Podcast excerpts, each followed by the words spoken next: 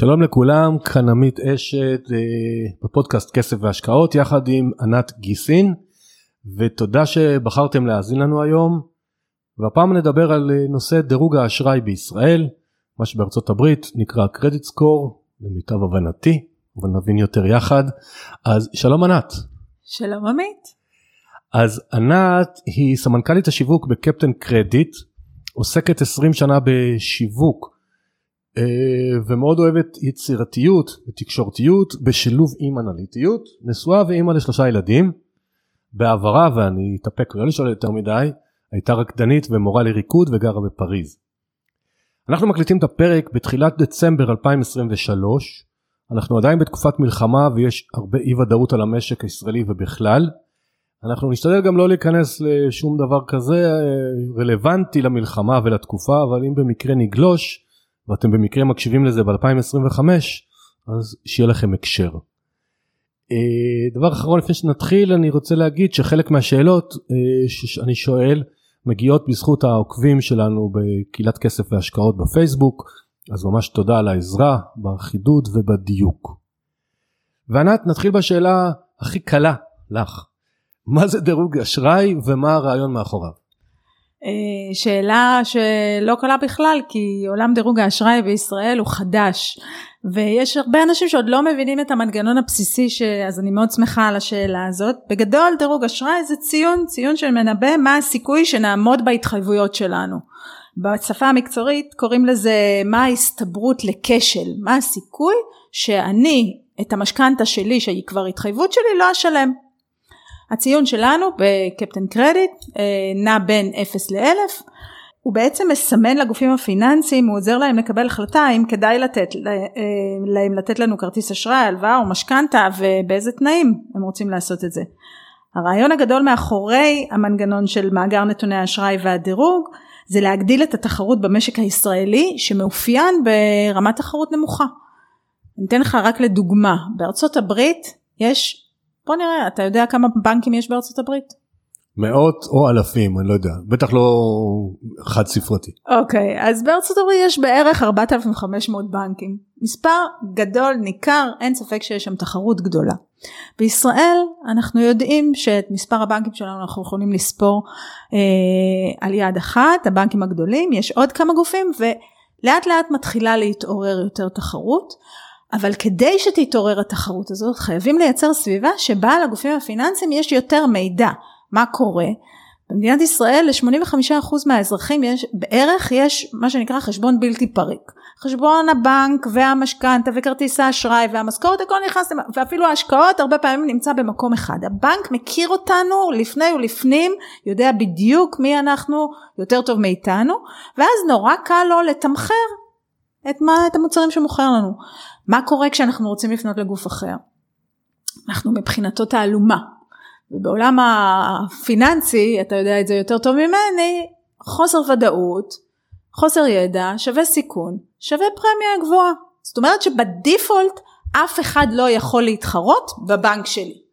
וככה הגלגל הזה הוא, הוא בעצם משריש את התופעה של חוסר התחרות. אז באה ממשלה ובנק ישראל, למדו משווקים גדולים, חזקים וטובים בעולם, כמו בארצות הברית, באנגליה, באוסטרליה ועוד, ואמרו בוא נייצר מאגר, שאליו הבנקים וגופי, הגופים הפיננסיים הגדולים, חייבים לדווח ולתת מידע, ומאותו רגע הצרכן יכול לבחור, אם לתת למישהו לגשת למידע הזה, כדי שיוכל להכיר אותו, ועל סמך זה לתת לו הצעות יותר טובות, בקיצור, לייצר תחרות. דירוג האשראי הוא מנגנון שבמהות שלו נולד כדי לשרת אותנו הצרכנים. אמרת שהבנק ישראל הקים את זה וכולי, כי הוא רצה לייצר תחרות. השאלה אם הוא גם מכריח את הגופים, נותני האשראי, לדווח למערכת שלכם או שלהם או לא. זאת אומרת, האם יש מצב שבן אדם מקבל ציון תשע מאות, כמובן שאלף זה הכי גבוה, שזה נשמע טוב, אבל בעצם המערכת לא יודעת שהוא לקח הלוואות מעוד שבעה עשר גופים אחרים.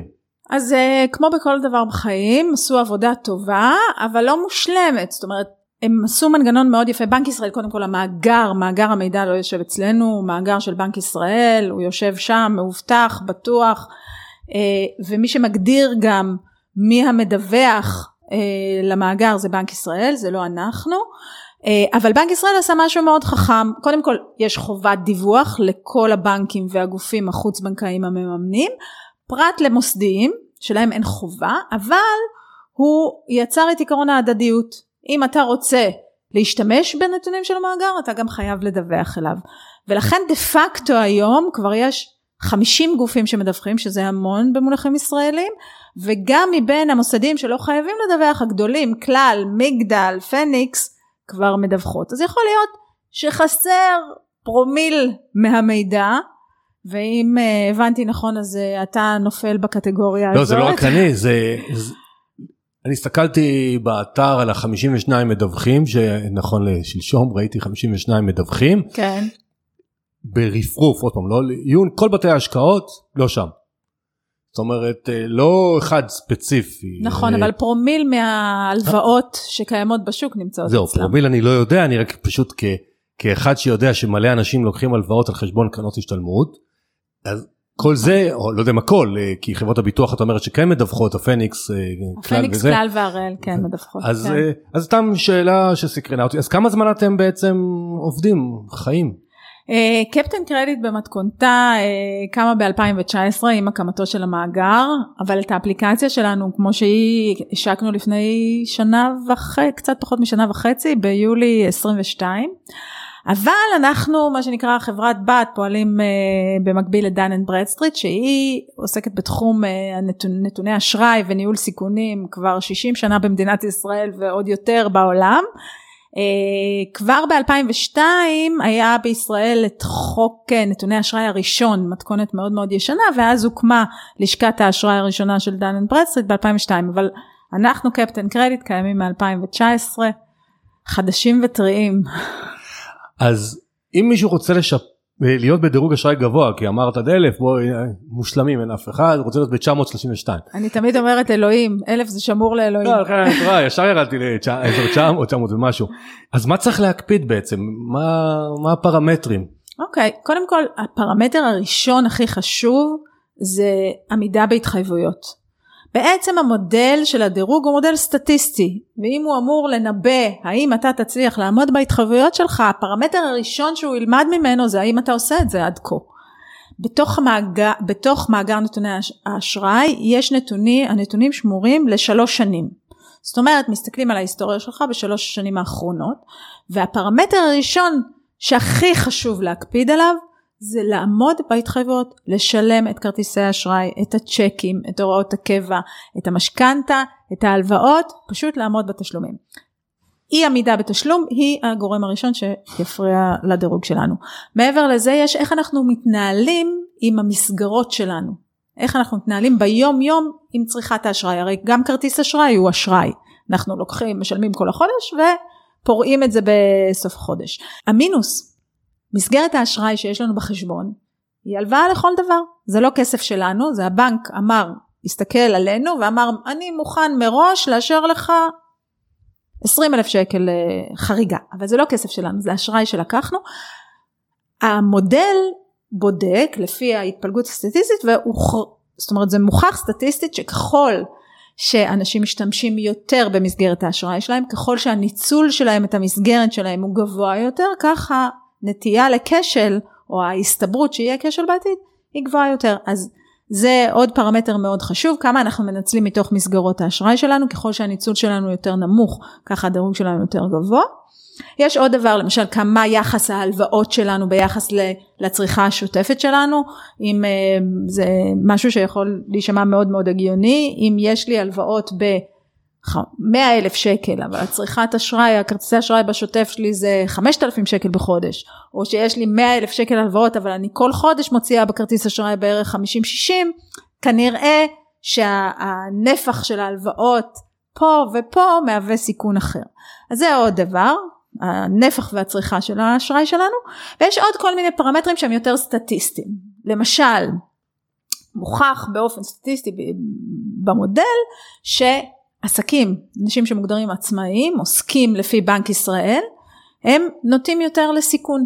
זאת אומרת, כל תזוזה יכולה להשפיע שם יותר.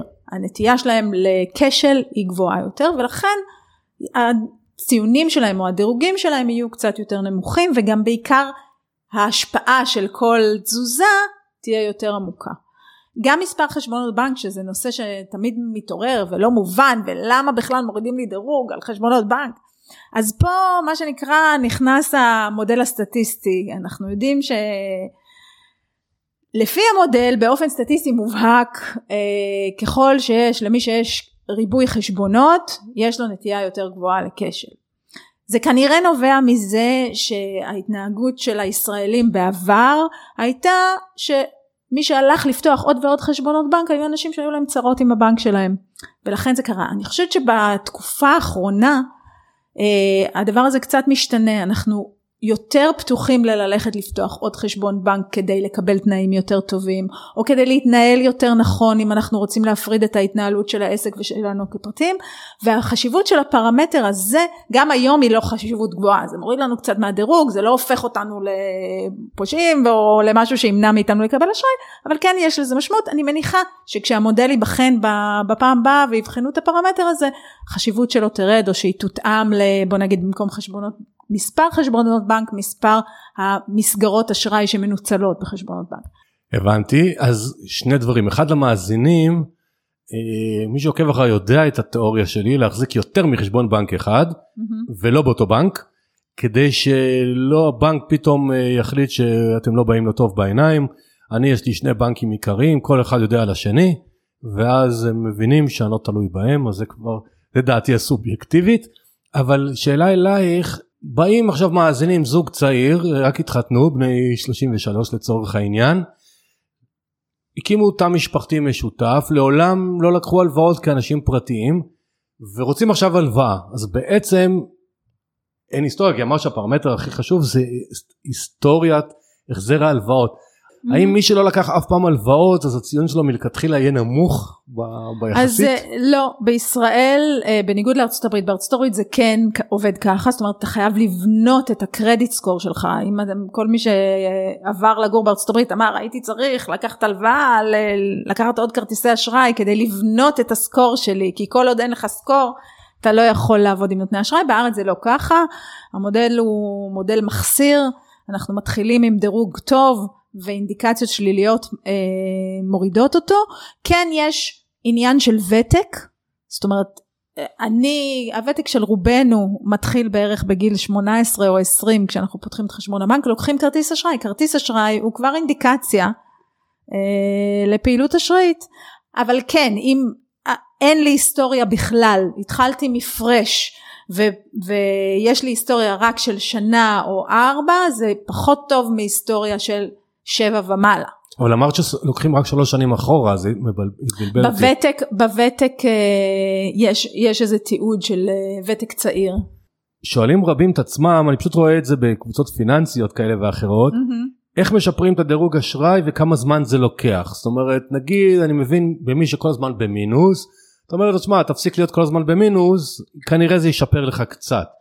אז את יכולה לתת לנו קצת אה, מידע על זה, ויש עוד נושא שדיברנו באוף דה רקורד, אם רוצה להתייחס אליו או לא, שקשור לה, לעזרה בשיפור.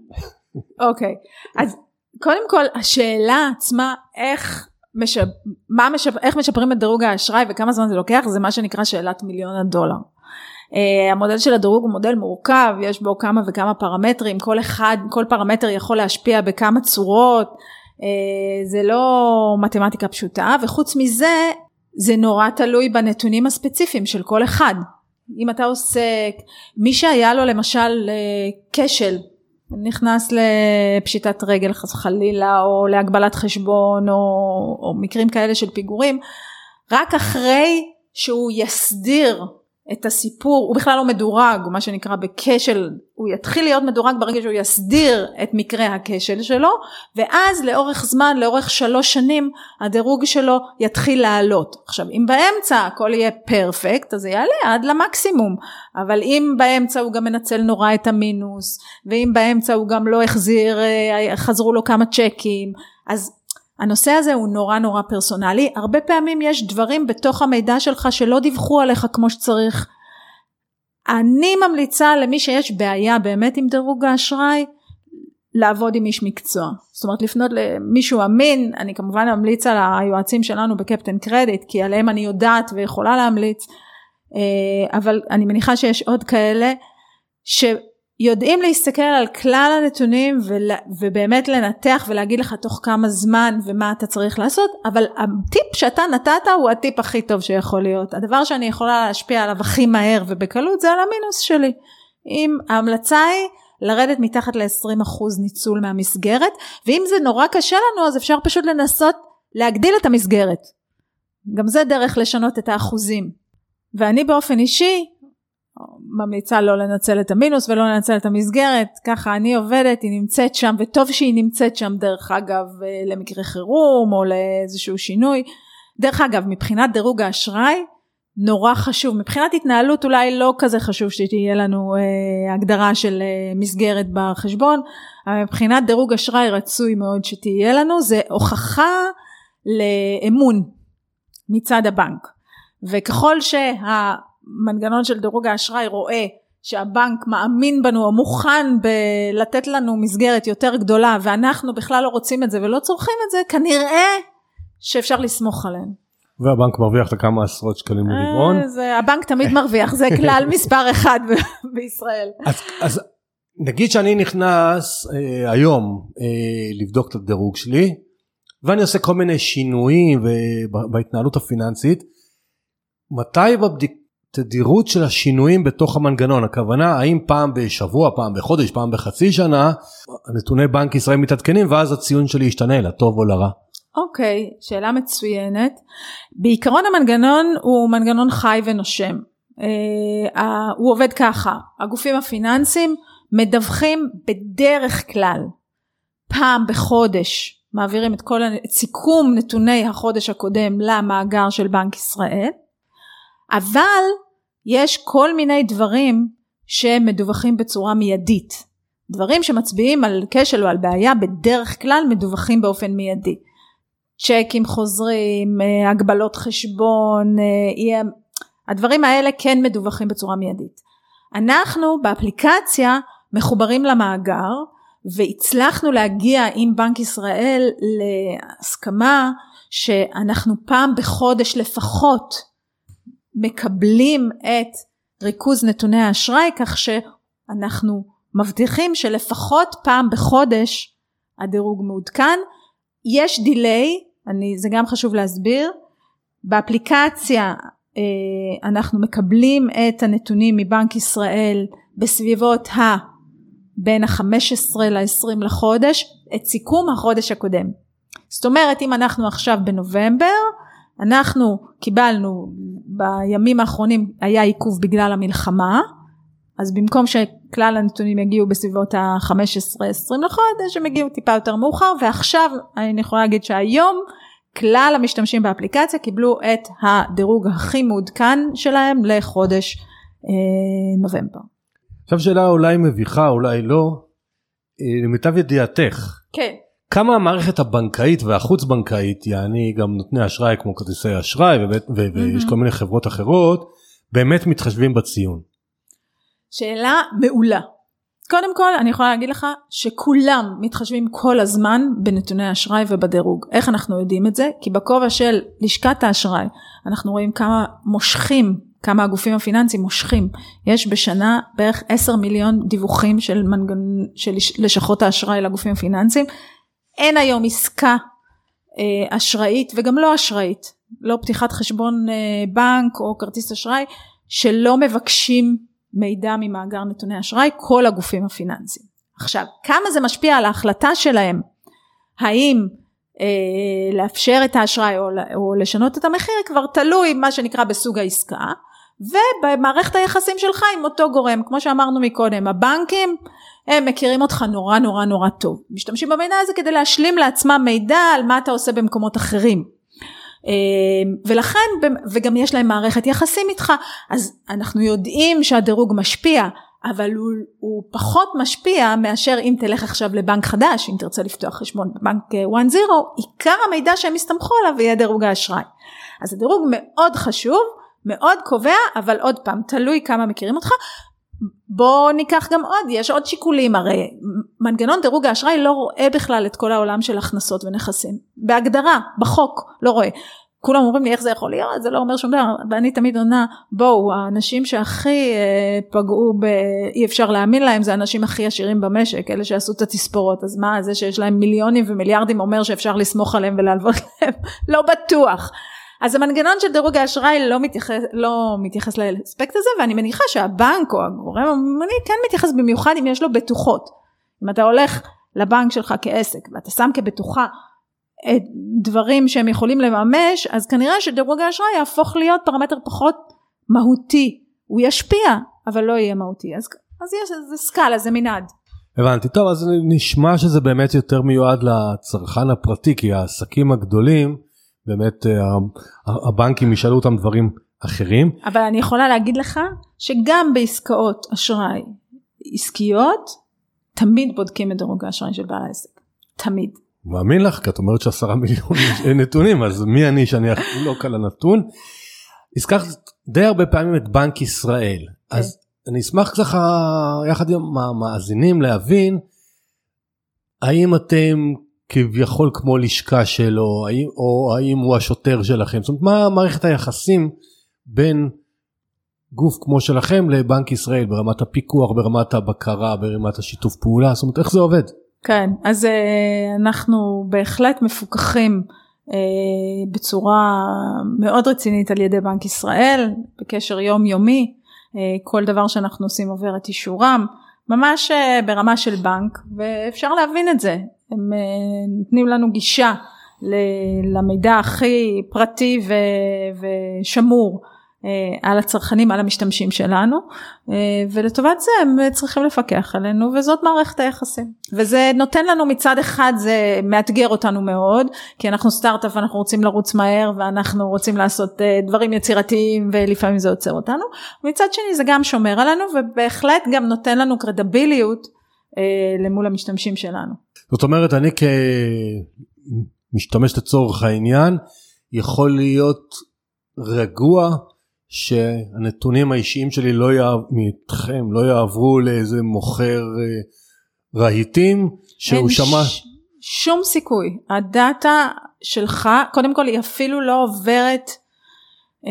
האנשים בתוך החברה ממודרים ממנה. זאת אומרת, זה עובר בצינורות המנוהלים והמפוקחים הדיגיטליים, אפילו שירות הלקוחות שלנו לא יכול להיכנס לתוך הנתונים שלך, בלי שיש איזשהו מנגנון אישור ובקשה מיוחדת, ומאוד מאוד אדוק.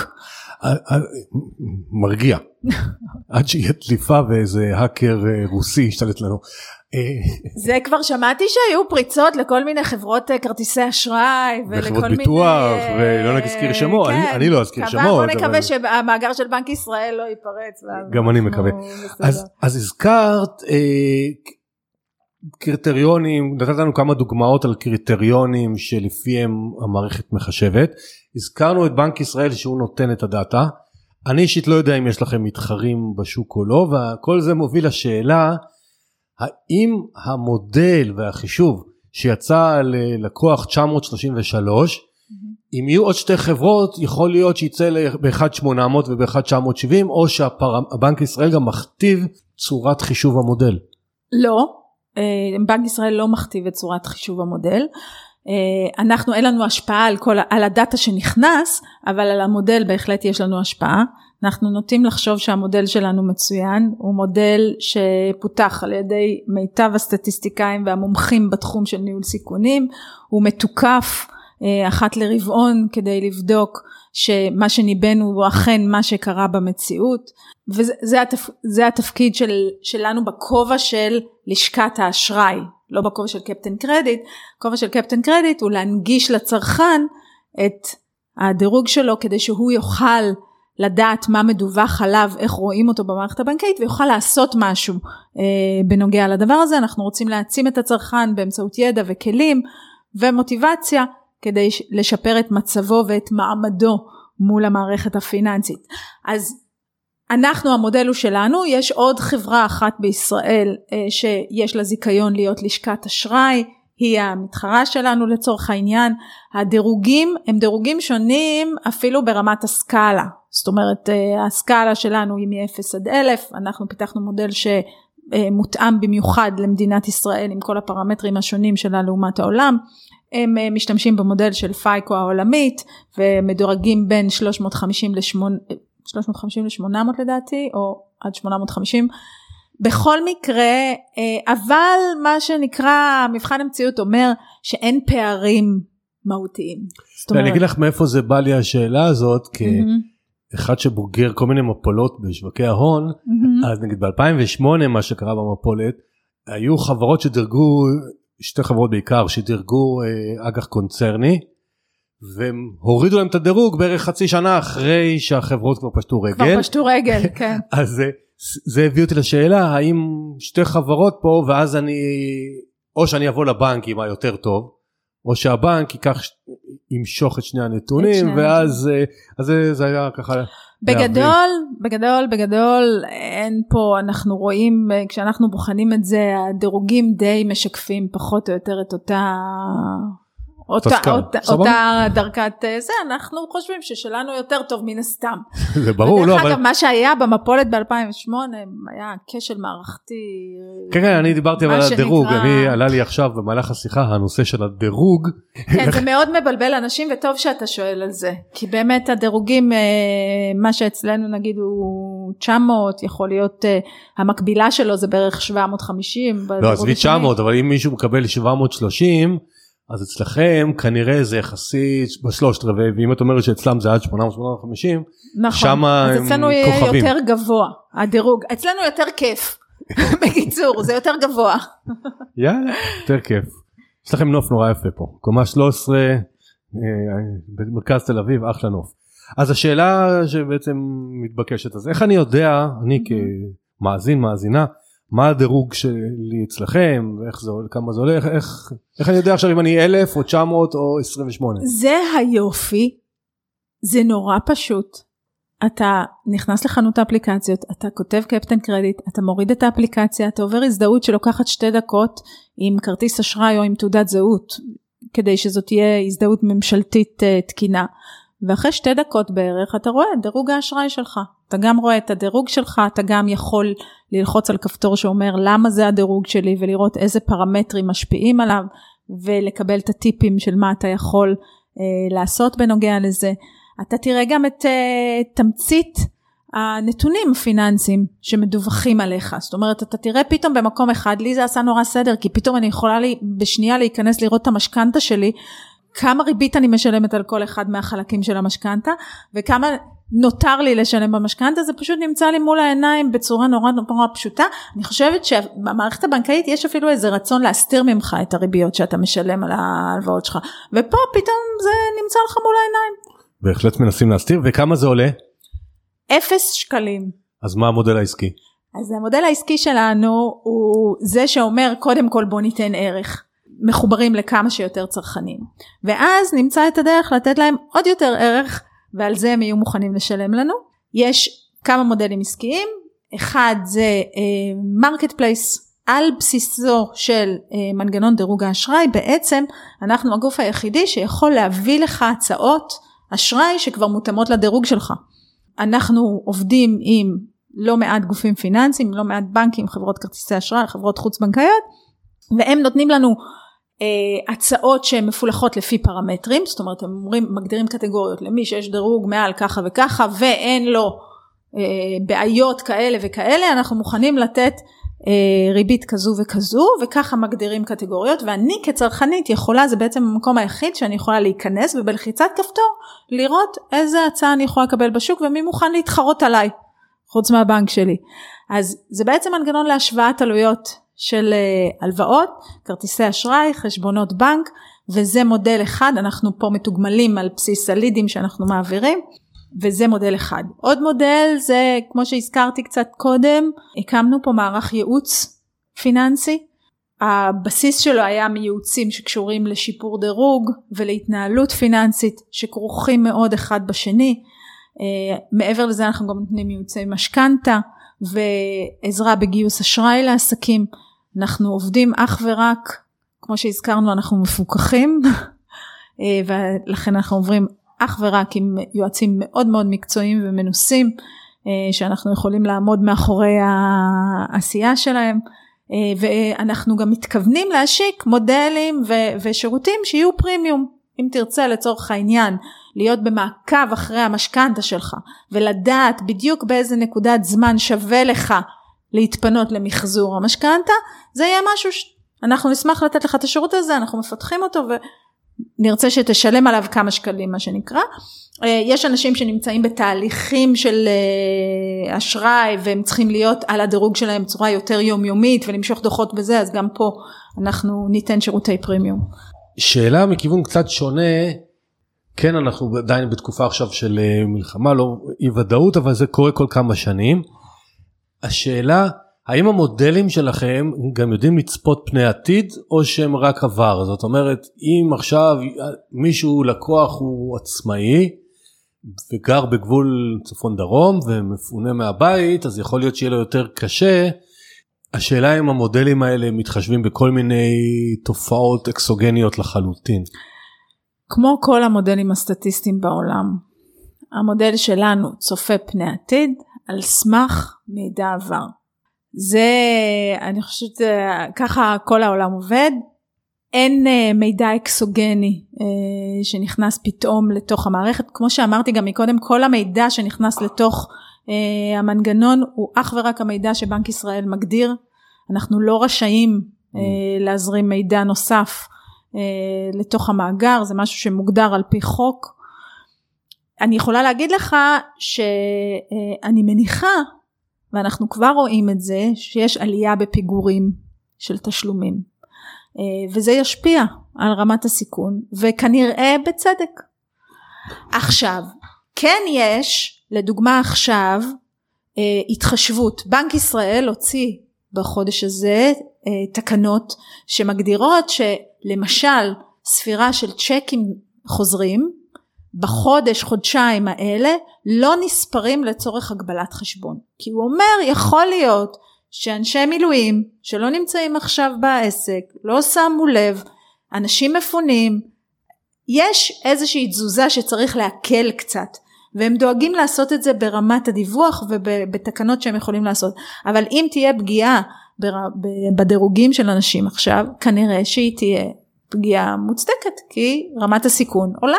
לא, רמת הסיכון עולה, רציתי לוודא שזה... לא לדעת האם במודלים האלה איכשהו לוקחים את העתיד סטטיסטית, אבל ענית לי בצורה מאוד בהירה. נשאלתי גם על ידי חלק מהקהילה... האם תושב חוץ יכול לקבל דירוג בארץ? זאת אומרת, אחד שנגיד נמצא, גר מחוץ ישראל. בגדול כן, על בסיס, אם תושב חוץ מנהל חשבון בנק בארץ, הוא יכול, יש עליו מידע והוא מדווח ללשכת האשראי, על בסיס, זה מוצמד לדעתי למספר הדרכון שלו, אבל אנחנו בקפטן קרדיט באפליקציה לא נותנים את השירות הזה, אנחנו פשוט לא יכולים לבצע את הזיהוי הממשלתי. ולכן אנחנו לא יכולים לתת לו את השירות, אבל הוא קיים במאגרים. הזכרת את המרקט פלייס, אז מאזינים ומאזינות, מי שלא יודע מה זה מרקט פלייס, תדמיינו את אי-ביי, אמזון, כזה מקום כזה ש... שאפשר לבקש משהו ולקבל... לא מספק אחד. לא מספק אחד, כן. זה, זה המהות. המהות היא שאם אני מחפש עכשיו...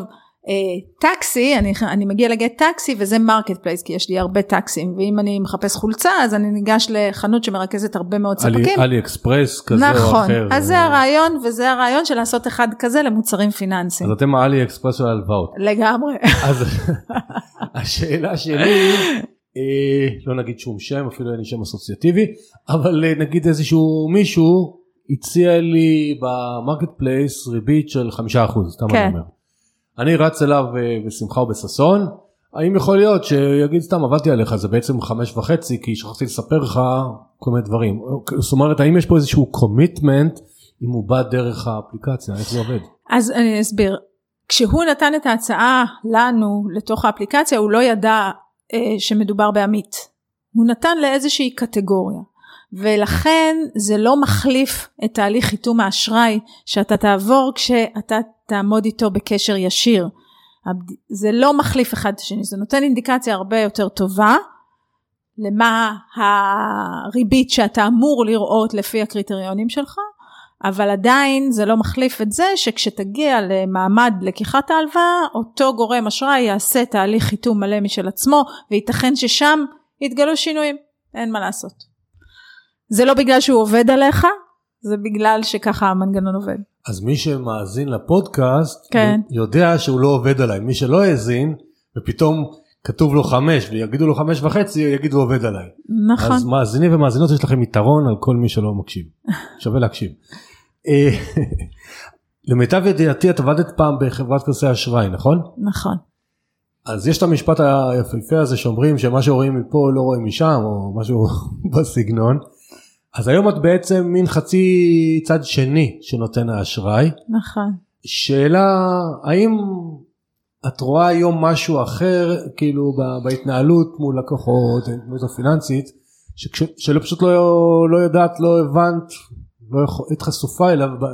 אני חושבת שאני הרבה יותר, קודם כל מה שעשיתי בחברת האשראי לא היה דווקא קשור להלוואות, אני הובלתי את ההשקה של הארנקים הדיגיטליים בשיווק, השקות של אפל פיי וגוגל פיי, וכל מיני שיתופי פעולה שעשינו עם גורמים בינלאומיים, בוקינג ואמזון וכאלה, אבל כן אני יכולה להגיד לך שכשראיתי את ה... אני הייתי בחברת האשראי, כרטיסי האשראי, כשהושק מאגר נתוני האשראי, ואני זוכרת שהיה חשש מאוד מאוד מאוד גדול מהכניסה של המאגר, נורא חשוב ממנו, כי זה אמור להפריע לתהליך, פתאום בשביל לתת הצעה אתה צריך לבקש אישור מהלקוח, ולגשת למאגר ולהכניס אותו, ובדיעבד דווקא אחרי שלא הייתה להם ברירה והכניסו את זה לתוך המנגנונים, אמרו אוקיי, אבל כבר יש לנו את המידע הזה, אז בואו ננצל אותו. ובדיעבד הם באמת, מה שעשו בגלל שגילו דרך אגב שאזרחי מדינת ישראל הם צרכני אשראי מצוינים, והם נוטים להחזיר את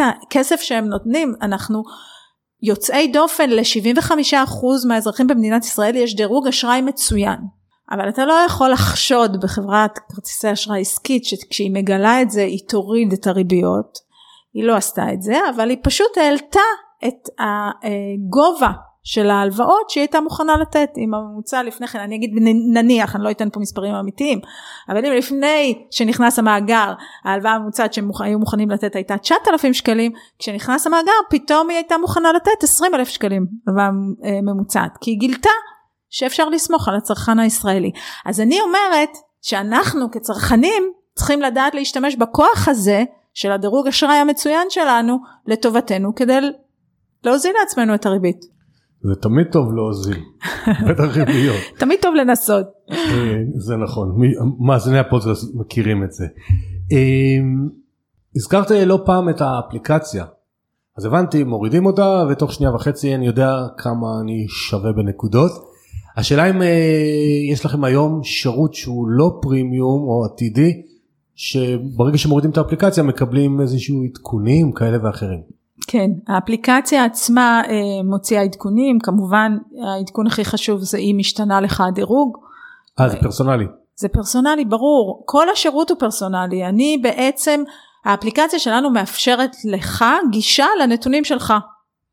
שנמצאים במאגר נתוני, אנחנו עושים אגרגציה לנתונים, אנחנו יוצאים מזה תובנות, אבל היא, היא מאוד פרסונלית, ואני כשאם משהו השתנה בדירוג האשראי שלי, הוא ירד או עלה, אז האפליקציה מוציאה לך התראה על הדבר הזה, אנחנו מתכננים לעשות עוד הרבה מאוד התראות, אם יש כל מיני אינדיקציות שליליות, אז כמובן שאנחנו מוציאים התראה, אם יש גם דברים חיוביים, גם הגדלה של מסגרת אשראי, אנחנו נותנים לך התראה, יש כל מיני התראות, אפילו התראה שמישהו בדק אותך, כלומר, הרי נתוני אשראי, בשביל שחברת, איזושהי חברה פיננסית תסתכל על נתוני האשראי שלך, היא צריכה לקבל ממך אישור, אז אנחנו יכולים לעדכן אותך, מישהו בדק את נתוני האשראי שלך לטובת משכנתא. טוב, לאנשים שחוששים מסודיות, עשוי או עלול להטריד אותם, שיודעים עלינו הכל. אחד הדברים שאת מאמינה בהם כאדם, זה שידע הוא כוח. אז שאלה היא, איזה מידע פיננסי בכללי? את חושבת שחסר לנו לציבור הרחב, ומניסיונך כאדם אזרח פלוס אחת שעובדת תחום פיננסים הרבה שנים? אני חושבת, יש הרבה מידע, מידע קיים, הוא לא תמיד מונגש ומוצג לנו בצורה מספיק ברורה ופשוטה, ואני חושבת שזו בעצם השאיפה שלנו, או הרצון שלנו לקחת את העולם הזה של אשראי ולהנגיש אותו בצורה פשוטה, כדי שאנחנו נוכל באמת לקבל החלטות, בצ...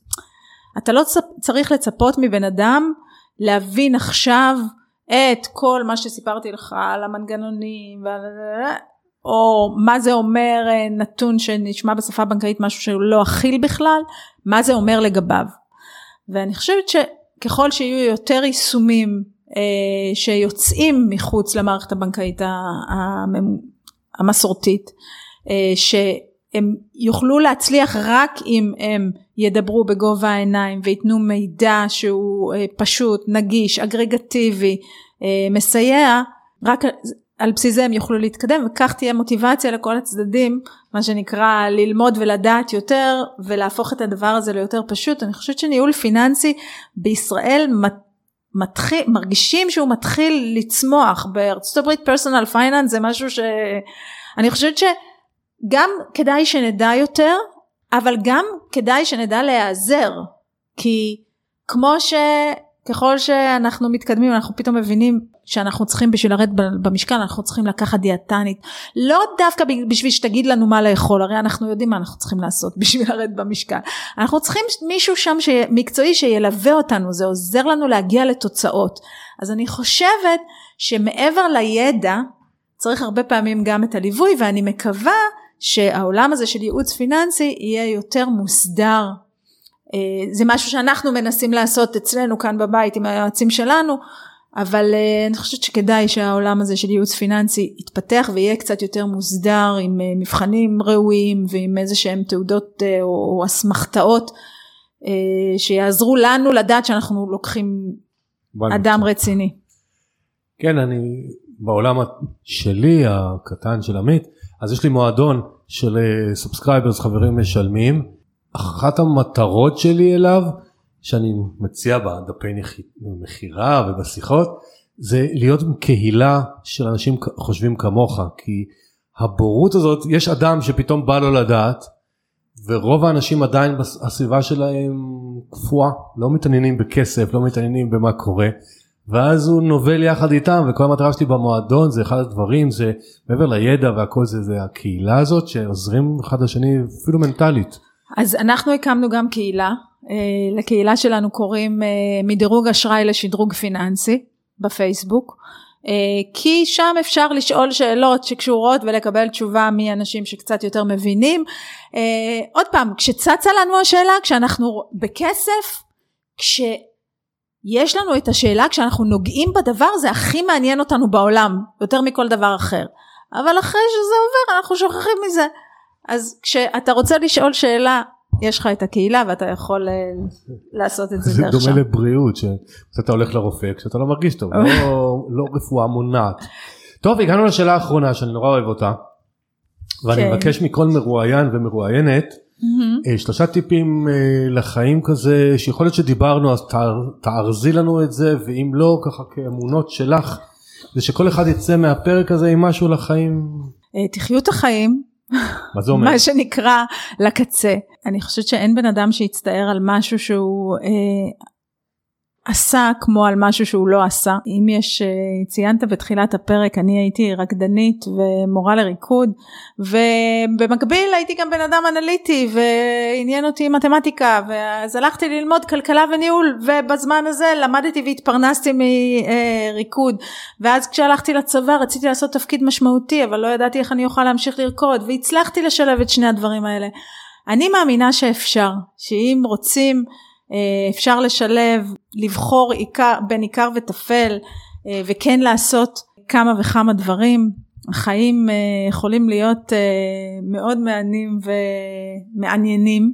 גם כשאתה נמצא בתחומים שונים, אתה פוגש אנשים שונים. כל אחד מהם יכול לתת לך מהידע שלו, מהאנרגיה שלו, מאנרגיות שונות, מסביבות שונות, ולפעמים דווקא ההצלבות האלה, לקחת משהו מעולם הכוריאוגרפיה והכללים של איך זה, ולהעביר אותו לשיווק, אני מרגישה שאני משתמשת בזה, וזה גם כיף וגם נותן יתרון. אז אני אומרת, תחיו את החיים, תעשו דברים שמעניינים אתכם, תלכו איתם ותעשו אותם כמה שאתם יכולים, תהיו מוקפים באנשים שנותנים לכם אנרגיה, ולא כאלה שלוקחים מכם אנרגיה, עד כמה שאפשר, כן? בוא, משפחה אנחנו לא בוחרים, אבל נגיד בעולם החברים, בעולם העבודה, זה, אני חושבת שזה משהו שאתה מרגיש אנרגטית נורא מהר, אם זה בן אדם שאתה רק רוצה להיות לידו, ואתה מקבל, גם אם יש אינטראקציה אינטנסיבית, אתה מרגיש כאילו אתה יוצא energized, אתה, אתה מקבל אנרגיה, ועד כאלה שכאילו אתה מוצא מותש. זאת ההמלצה השנייה שלי.